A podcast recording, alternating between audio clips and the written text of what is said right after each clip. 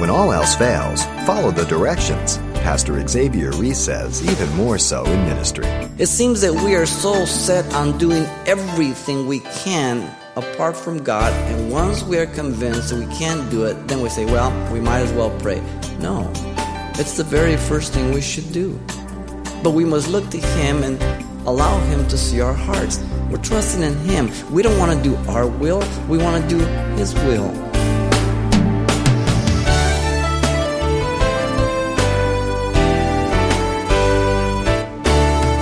Welcome to Simple Truths, the daily half hour study of God's Word with Xavier Reese, Senior Pastor of Calvary Chapel of Pasadena, California. The Apostle Paul is perhaps regarded as a godly man, a zealous servant of Jesus Christ, and a powerful preacher of the gospel. But it is here, at the close of the book of Acts, that we see Paul as a very wise man in practical matters, a man who is a leader of men. In fact, Pastor Xavier will be highlighting five notable characteristics of leadership from Paul that surfaced amidst the dramatic shipwreck he survived heading to Rome. Let's begin our simple truth study. Acts chapter 27 and 28, and the title is Spiritual Characteristics of Paul. Paul the Apostle suffered at the hands of both the Jews and the Romans, as you know, being a religious and political scapegoat. The two year incarceration in Caesarea ended in Paul's appeal to Caesar. Now, Paul is on his way to Rome, just as the Lord Jesus had promised to him, and he would bear witness of him at Rome. He told him this back in Acts 23 11. Yet many of the events that would take place throughout this journey, as we'll see this morning, would appear to contradict the promises of God to Paul. How could Paul be obedient and faithful to God in such difficult circumstances? Well, remember when we looked at chapter 20, verse 22 through 24, Paul gave us the key as he gave us the principles that would allow him to endure victoriously his sufferings. He said, first of all, he was spiritually bound. He said, and see, now I go bound in the spirit to Jerusalem. Then he says, secondly, Paul was spiritually prepared. He said, not knowing the things that will happen to me there, except that the Holy Spirit testifies in every city, saying that chains and tribulations await me. And then thirdly, Paul said, he was spiritually conscious. But none of these things moved me nor do I count my life dear to myself, so that I may finish my race with joy and the ministry I received from the Lord Jesus to testify of the gospel of the grace of God.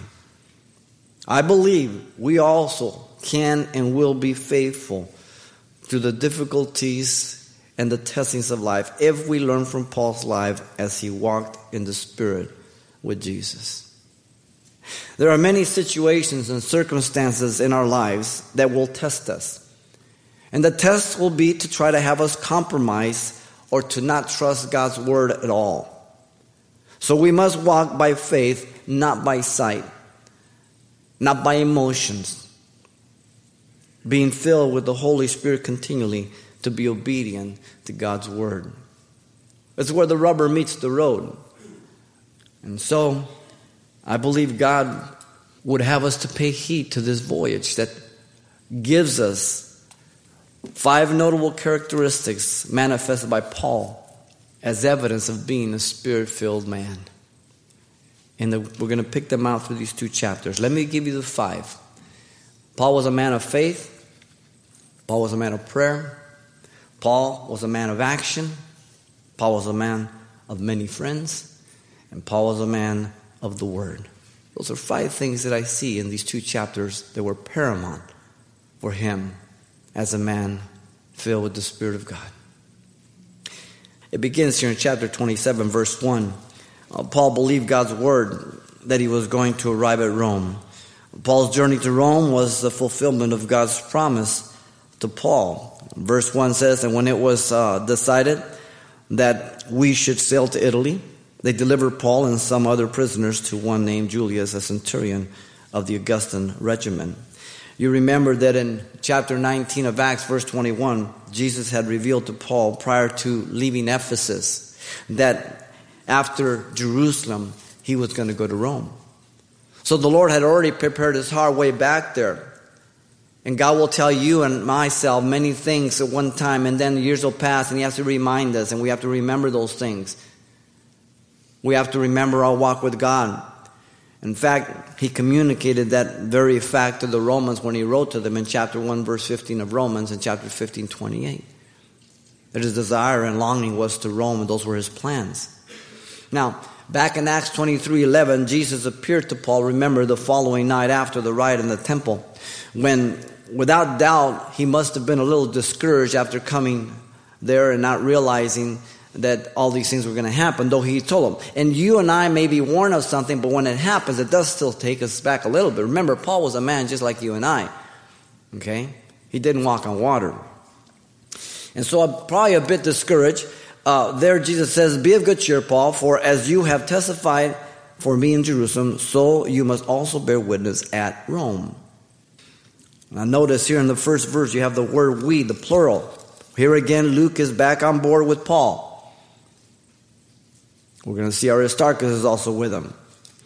Now, the destined port is Italy, it says here in verse 1. The Apostle Paul was entrusted, notice, to the centurion named Julius, along with other prisoners. Now, the centurion is one who's uh, commander over a hundred soldiers, and now he's responsible to deliver Paul along with the legal paperwork that is being handed over to him. Uh, he is going to take him on his last leg of the journey all the way to Rome. Now, the other prisoners probably were condemned men to death, and they were going to be taken to the gladiator shows of Rome, where they would ultimately end up being killed in, by the, for the entertainment of people. The Augustan regiment here is believed to be a special cohort of Augusta, a regiment of auxiliaries. Um, these men specially chosen and everything. But notice also that Paul didn't allow the circumstance to undermine the Word of God. In spite of all that's gone on, we have to kind of get back off and look at the whole force. Uh, the attack of his life came right after the defense of the Sanhedrin and the promise of God to him that he would witness uh, for the Lord at Rome in Acts 23 12. So when God starts speaking to us and everything else, things will happen. But, but he hung in there depending on the Lord. 40 men vowed that they would not eat or drink until they would kill Paul. And yet God was in control. God intervened at different times. And yet there were practical precautions taken by Rome through the counsel of his nephew that God allowed the news to be discovered or the plot. Again, the divine and the practical always take place. We don't always understand it or even see it. Two years he was in prison. It didn't discourage him. In Acts 23 to 26, as he went before Felix in the Sanhedrin, as he went before Felix and his wife Drusilla, as he went before Festus, as he went before Herod and Bernice, over and over again.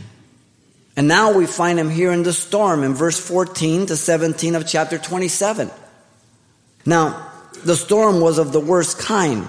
Things got worse before they got better. Yet he didn't charge God. I mean, here he is, he's getting on the ship, they're going off, it's going to go great, but as soon as they're okay, then the things get bad. You been there? The tempestuous headwind arose here, called Euroclydon, meaning the northeast wind. I don't know if you've ever been on a ship out in the ocean where you don't see nothing but water. It's an eerie feeling. I don't like it myself. Some people love it. I don't like it. I mean, I don't care how big that ship is. Out in the ocean, it's like a little pimple. And that's Jaws territory. I mean, you know. And it's bad enough when you're out there in a calm ocean, but when an ocean starts swaying, and you have a type of storm like this, you have 50, 60 foot waves. And the ships back then weren't that big. The ship was caught, verse 15 says, in the typhoon, the hurricane, making no progress. So they let her drive southward towards the island of Claudia. And in doing so, verse 16 tells us they were able to secure some protection from the island Claudia there, about 25 miles from the fair haven, and they secured the lifeboat or the skiff. It was a, a, very difficult thing. They can't control the ship. All they can do is let it drive with it and, and hope they can maneuver it and they don't get capsized. You understand? That's scary in the ocean. Verse 17 says they undergirded the ship with cables so it would not break apart. This is known as frapping. They would drop cables off the bow, the front, and they would go under, and men would run around both sides and bring the cables up and, and strap it. Kind of like your belt to hold you all together so everything doesn't bulge out. You know, kind of like that. I mean, this is scary for a boat that's built for the ocean that starts falling apart and you're putting cables on it. These are real things. They understand the jeopardy, the dangers of this water. 276 men, minus Paul, one. He was not without hope. There was a man rolling a wheelbarrow across Niagara Falls on a tie wire. And as he was going, making his way across, and he got to the other end, he asked the crowd, Do you think I can do it again? They say, Yeah. He looked down to the man and says, Get in the wheelbarrow. You see, words are cheap. Being a Christian inside walls is fine, but you've got to go in the world. You've got to raise your kids. You've got to go to work. You've got to deal with the schools. And you can't just be silent. That's where the rubber meets the road. Faith is simply believing and acting on God's word, be it in trusting, depending, resisting the world, or resting, simply obeying it. It is God's revelation of Himself for man as the standards of life and practice. That's what faith is. Faith is the substance of things hoped for, the evidence of things not seen, and those that come to God must believe that He is and that He is the rewarder of those who diligently seek Him. Because without faith, it is impossible to please God. Hebrews 11 1 and 6. Faith, for it to be legitimate and honored by God, it must be biblical then. It must be based on the revelation of God's Word, not my opinion, not my hunch, not in addition to, not in subtraction from, but only the God's revelation, the Word of God. Faith comes by hearing, hearing by the Word of God, Romans 10 17. That's why it's important that you get in the Word, you stay in the Word, you study the Word, that you come to church, that you live it out. Anything apart from the Word is not faith, it's not biblical. It's just your religious belief, it's your opinion. A person is a woman or man of faith when they believe and accept what God has recorded to be as the absolute truth. And so Paul was a man of faith. He based his entire life on the scriptures. You understand? And notice, secondly, we see Paul as a man of prayer. In chapter 27 here, verse 23, the apostle had an angel appear to him, perhaps while praying. Often in the scriptures, you know, angels have appeared to men as they were praying. Daniel in Daniel 9 20 and 21, the angel Gabriel appeared to Daniel as he was praying to God, knowing that the captivity was almost up to the 70 years, and he revealed to him the 70 weeks of Daniel. Also, remember that um, the angel Gabriel appeared to Zacharias, the father of John the Baptist, as he was praying for his wife Elizabeth, who was barren. And there in Luke chapter 1, 11 through 13, he prayed and he told him that John the Baptist would be born, and it was a result of his prayer for his wife. Here in chapter 27, verse 21 through 26, God gave to Paul the assured hope by sending a heavenly messenger, an angel. Notice still in 21, the time was after long abstinence from food. And so then Paul stood in the midst of them and said, Men, you should have listened to me and not have sailed from Crete and incurred this disaster and loss. Now, we usually take this as, you know, I told you so not to. That's not what he's saying. He's not rubbing in their faces. What he's saying is, listen, what I said was true in preparation of what he's going to say, so they believe what he's going to say as being true. In other words, he's encouraged them to take what he's going to say as the absolute truth because what he's going to say is not going to be in accord with what's happening. Listen to what he says. The apostle in verse 22 urged them to take heart. There would be no loss of life among them, but only the ship. Whoa. They're all bummed. They're all giving up. He says, Now listen, you didn't hear me once. Listen to me. I'm telling you the truth. Verse 23 the authority was from heaven. For there stood by me this night an angel of, the, of God to whom I belong and whom I serve. It's real personal. Now they've heard why Paul's going to Rome. And I'm sure Paul's already laid some gospel on them. and all of a sudden things start happening. And all of a sudden they're all without hope. And Paul is providing hope here. In verse 24, the beginning also, the reminder to Paul was, Do not be afraid, Paul, which means what? Paul was afraid like any human, but he hadn't given up hope. You can be afraid. I've been afraid with, having hope. Have you?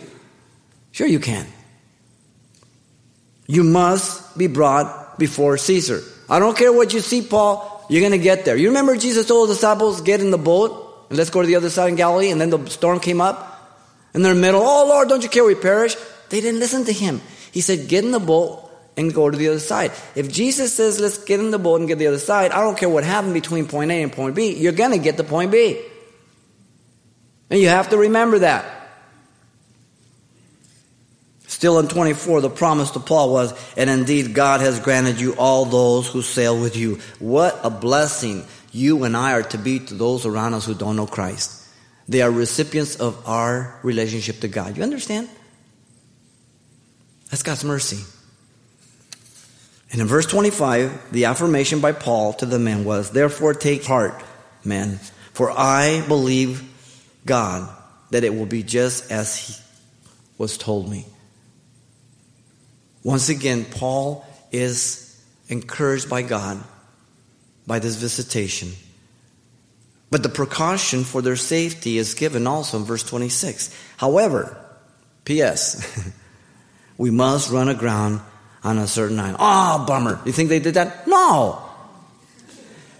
Knowing the problem is half of the solution.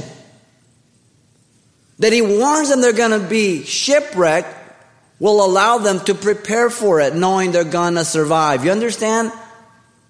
This is very positive. God is very faithful. Now, notice verse 33 to 34 the apostle prayed next for their nourishment. Paul proclaimed their need of nourishment. In verse 33, Paul did this at daybreak. On the 14th day since they had eaten anything, 14 days, that's a long time. You're exhausted, you're weak. And one of the things when men and people give up hope, they you don't eat. You just get to the point, forget it. And so in verse 34, Paul said this was imperative for their survival. None would be lost, not even a hair from their heads. The nourishment, of course, you know, would revive their strength and be able to drive and guide the ship that they were going to have to do. If they wouldn't take nourishment when that crisis came of taking the ship and beaching it, they would not be able to do it. I mean, can you imagine the commotion, those waves coming all over, the ship almost going all everywhere, and you're trying to get these things, and we can see the anchors, and you know, and if you haven't eaten, you're not strong, you, you just, you fall to the ground. Verse 35 of 27, Paul gave thanks for the bread in the presence of all 276 persons, and they all began to eat. He was not having communion, as some people say. These are all non believers, ladies and gentlemen. this is not communion. He was acknowledging God as the creator, sustainer, and preserver on this voyage through prayer. And so Paul gave the 275 plus himself six. And the men were encouraged. He gave them encouragement, evident by their eating here. The centurion, the prisoners, the helmsman, the owner of the ship, Luke, Aristarchus, Paul himself. All of a sudden, the command of the ship has been handed over to Paul by God. By God. Now, notice next we see the apostle prayed for the sick at Malta once they were shipwrecked. Go down to chapter 28, verse 8. Paul prayed for the father of Publius, one of the leading men there who had been very um, kind to them, providing for them three days with fire and food and shelter. And uh, he was ill of a fever here with dysentery in verse 8. The word fever is a medical term, once again used by Luke, and it is in the plural. appearing six times in the New Testament, is the same word that is used for Peter's mother-in-law's fever in Matthew 8:15, Mark 1:32, and Luke 4:38 and 39, and it's only found one other time in John 4:52 for a young man with a fever there. Now, the fever was a very serious one and beyond medical cure in the days of Paul. His father would die eventually. It affected the intestines due to the infected goat's milk, which was common in the region there of Malta and the Mediterranean, called Malta fever. The microorganism which caused it was identified in 1887 and traced to the milk of Maltese goats. So, as far as the illness itself, um, there was no hope for him either. And notice every time there's no hope, that prayer is the foundation for all this. That God is at work. Paul prayed in verse 9 of 28, and then he healed others also with various diseases on the island. They heard about the, the healing of Publius' father, and they started coming to Paul. And uh, diseases were of various kinds. Notice that. And, and, and God healed them all. Paul did not say, well, that's not one of the diseases on God's list. we, we, we, we can't cover that. Uh, God just healed them. Now, can you imagine the mind of the centurion and the soldiers and everybody? I mean, they know why Paul's there and, and they, they've been talking through the journey and God's doing all this stuff. Do you think they're, they're getting the gospel? Do you think that some of these possibly came to Christ? I believe so. But I also recognize that many of them probably did not. They were willing to go along and trust while the tempest was on, but once they hit Rome, it was by. You understand? This is the reality of life. The people came to Paul. And look at verse uh, 10 of chapter 28.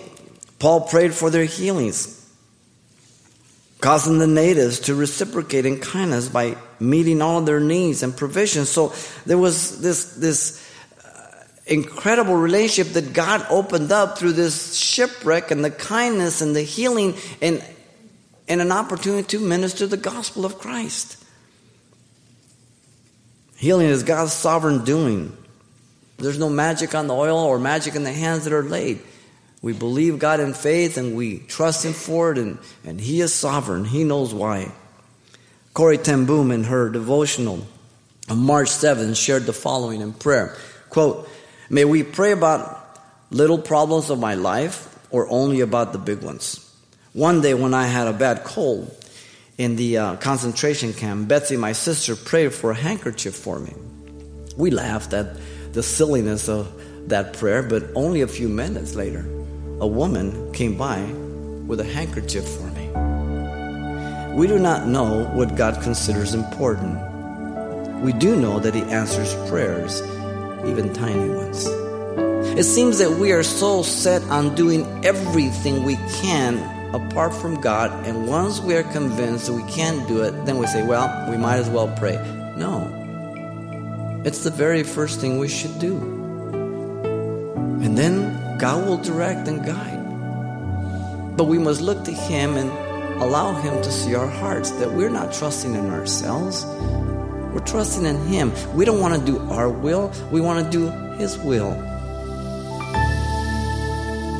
Trust in the Lord with all your heart and lean not on your own understanding. In all your ways acknowledge Him, and He shall direct your paths. Pastor Xavier Reese, applying the promise of this simple truth of Proverbs to the sufferings of the shipwreck Paul. Now, there's much more to this study to come next time, but if your schedule won't permit you to tune in, as always, you can pick up a copy of this message, and the title you want to ask for is Spiritual Characteristics of Paul.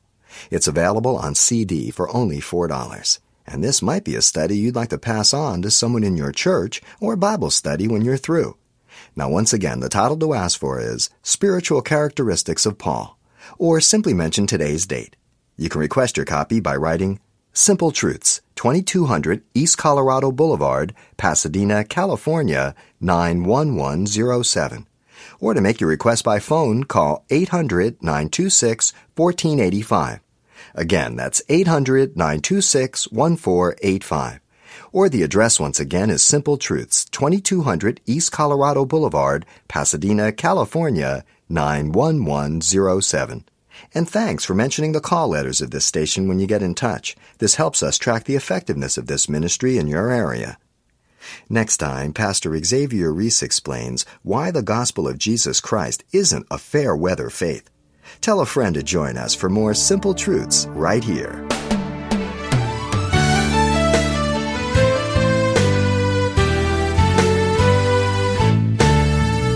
Simple Truths with Pastor Xavier Reese, a daily half hour broadcast, is a radio ministry of Calvary Chapel of Pasadena, California. www.calvarychapelpasadena.com.